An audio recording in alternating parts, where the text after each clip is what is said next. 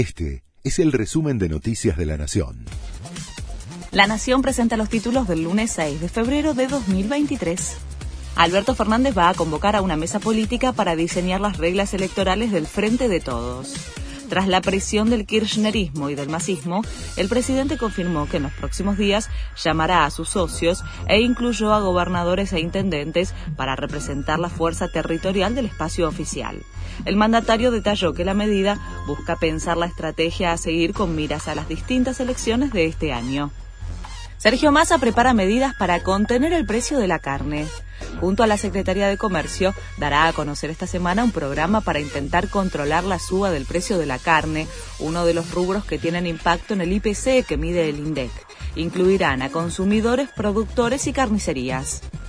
Hoy se conoce la sentencia para los acusados por el crimen de Fernando Baez Sosa. El fallo de los jueces se conocerá a partir de las 13 horas.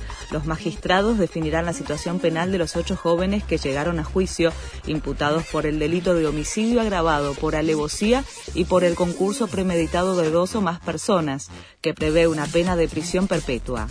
Queremos una justicia ejemplar, dijo la mamá de Fernando.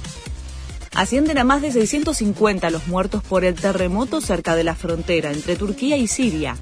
El fuerte temblor de 7,8 de magnitud que se produjo en las primeras horas de hoy derribó edificios y dejó miles de heridos. Hay un intenso operativo de búsqueda de sobrevivientes en ciudades y pueblos de las zonas afectadas. Perdió River y empató Boca. Los eneises no pudieron con Central Córdoba por la segunda fecha del torneo de la Liga. Fue 0-0 en la Bombonera gracias a un penal atajado por Chiquito Romero.